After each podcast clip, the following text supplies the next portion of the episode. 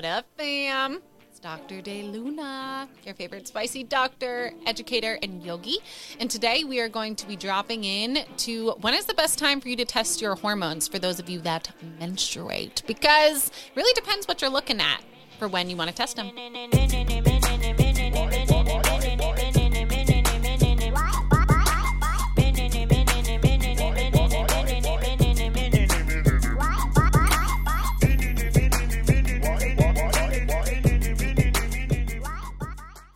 So I love, love, love, love working with people on balancing their hormones. However, I kid you not, so many people come to me and they're like, Look, doctor, I had my hormones tested. Look. And then I ask them some questions about when they were on their cycle, when they had their labs drawn, and they just don't remember. And to be honest, if you're working with a practitioner who orders labs for your hormones but gives you no insight as to when on your menstrual cycle you need to be looking at those hormones, that's not a doctor that you want to be working with to balance your hormones. Why? My babies, my babes with uterize, a uterus. You menstruate, yes. You cycle, yes. That is mainly with the moon. When does the moon go through its cycle? In about a month. So it is not realistic to think that your hormones at the beginning of the month, mid month, towards the end of the month are going to be the same at ever by any means because they should not be. They should be drastically different. So, depending on what you are looking at, that will dictate when you want to go in and have your blood drawn because your labs, when you get your labs drawn, it's really just a snapshot in time. So it's really important that you are getting that correct snapshot so that you know exactly what it is that you are trying to work on. So, one population that I work with are people that are trying to get pregos. And to get pregos, you have to see what's going on with your ovaries because your ovaries are what are creating and incubating the perfect egg that once is released is going to be fertilized by the perfect swimmer to make your angel. So, in order to make sure that the ovaries are healthy, that your eggs are healthy, that you are fertile, it is important for me to look at something on day three. And let me pause and say that I do my timing based on the first day that you bleed. So, day one is the first day that you are bleeding. As a reminder, on day one, the bears can smell you and they're going to hunt you down. So, be very careful. Inside joke. So, the bears aren't going to get you. The sharks might, though. You're bleeding. You're dangerous. Go run and hide. No one can be around you. So, on day one of your period, that's the first day you bleed.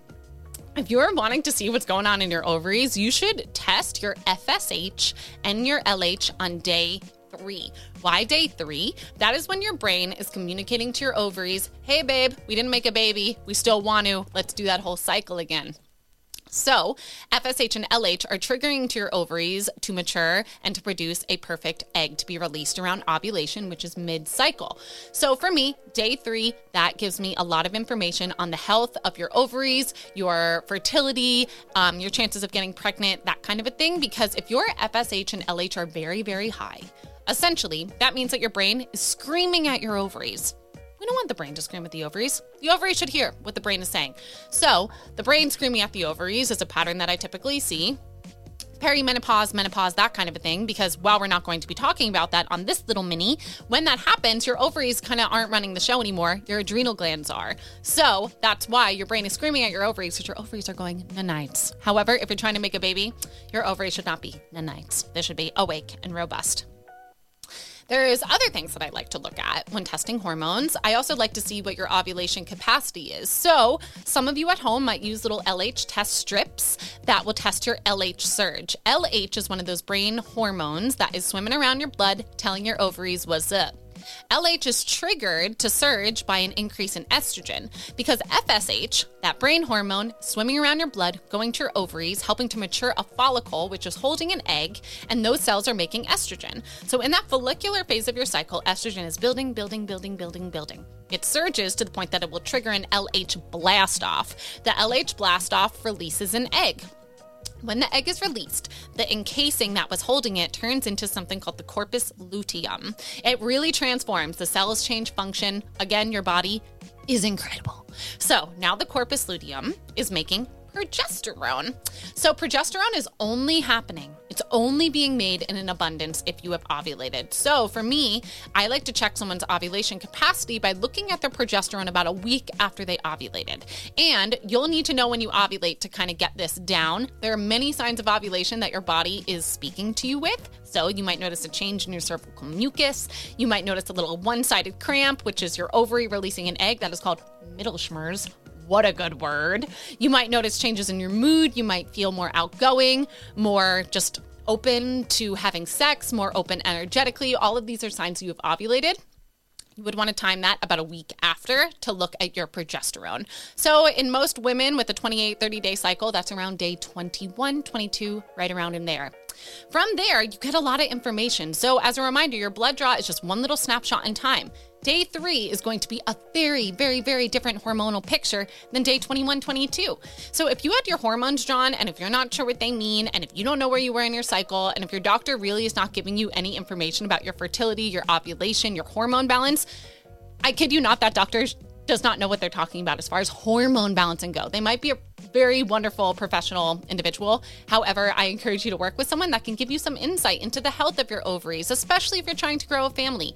Know that if your eggs are not being released around ovulation, your egg, then there's nothing for the sweet little swimmer to fertilize. So these are all key pieces of information even if you don't want to make a little babins. Progesterone is just nature's chill pill. We need progesterone. So, if in the luteal phase of your cycle, so I talked about the follicular, that's when the brain is talking to the ovaries, growing that little eggy to be released. Then you ovulate. Post ovulation, you're now in the luteal phase, which is named because of the corpus luteum. Remember the progesterone factory?